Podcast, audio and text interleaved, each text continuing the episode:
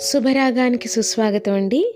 ఈరోజు శుభరాగం సుఖం అసుఖం.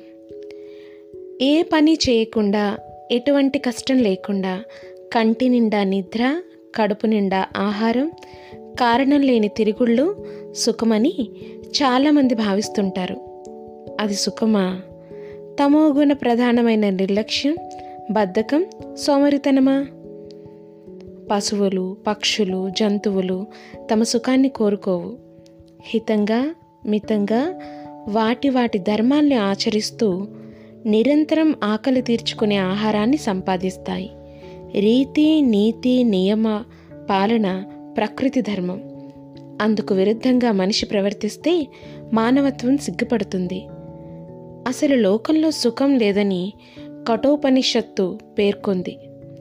లోకం అనిత్యం. అసుఖం అని ఉపనిషత్తు వాక్కు. సుఖం కానిది అసుఖం బాధ కష్టం అసుఖానికి చెందుతాయి. సుఖం అనేది కష్టం నుంచి అందుతుందని పెద్దలు చెబుతారు. కష్టం బాధ లేకపోతే సుఖం అనే అనుభూతి అనుభవం కలగవు. రోజంతా కష్టపడి సరిపడా ధనాన్ని సంపాదించి భార్యాపిల్లలకు ఆహారాన్ని అందించి ఒళ్ళు తెలియకుండా నిద్రించే సామాన్యునుడిది నిద్రాసుఖం. రాళ్ళు కొట్టి అలసిపోయి కఠిన శిలలపైనే పైపంచపరిచి ఆదమరిచి నిద్రించే కష్టజీవికి సుఖం హాయినిస్తుంది. మెత్తటి పరుపుపై చల్లటి గాలిని యంత్రం ద్వారా పొంది నిద్ర రాక అవస్థపడే మనిషికి అంది వచ్చేది అసుఖం. తొమ్మిది నెలలు గర్భవాసాన్ని తదనుగుణమైన బాధ కష్టం భరించి ప్రసవ వేదనతో బిడ్డకు జన్మనిస్తుంది తల్లి. కొంతమంది ఆరోగ్య సమస్యల్ని బాధలను అనుభవిస్తారు. ఇక ఇలాంటి బాధలు పడలేమని వాపోతారు. అంత అంతటి పురిటి కష్టాన్ని కన్నబిడ్డ పరిష్వంగంలో తల్లి మరిచిపోతుంది. నావ నడిపే సరంగు వాహనం తోలే వాహకుడు ఉద్యోగ ధర్మాన్ని రోజంతా నిర్వహించి సాయంకాలం ఇంటికి చేరి కుటుంబంతో చిరునవ్వులు పంచుకుంటూ ఉన్నది తిని హాయిగా పడుకునే సగటి జీవి స్వర్గంలో కూడా ఉండడు. కుంతీదేవి తనకు బాధలే ప్రసాదించమని శ్రీకృష్ణుణ్ణి కోరింది. సుఖంలో భగవంతుని మర్చిపోతారు. దుఃఖంలో అనుక్షణం ఆయనే గుర్తుకొస్తాడు. భగవంతుడి ప్రార్థనలో దర్శనంలో సుఖాన్ని పొందడం తనకు సంతోషం కలిగిస్తుందని కుంతీదేవి కోరుకుంది.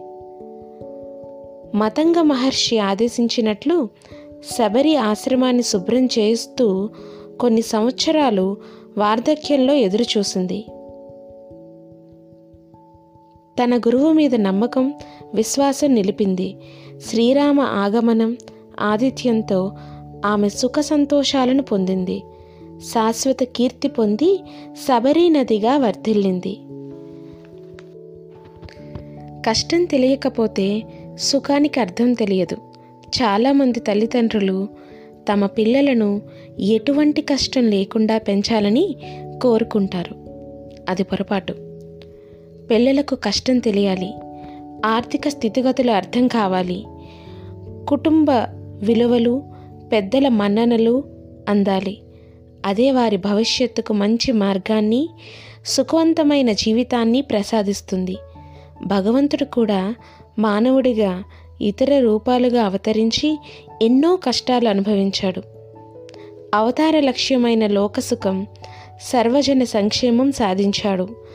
ప్రతి కష్టం తర్వాత వచ్చేది సుఖమే అదే ఆనందపు స్వర్గధామం. ఈ అమృతమయ వాక్యాలు అందించినది రావులపాటి వెంకట రామారావు గారు.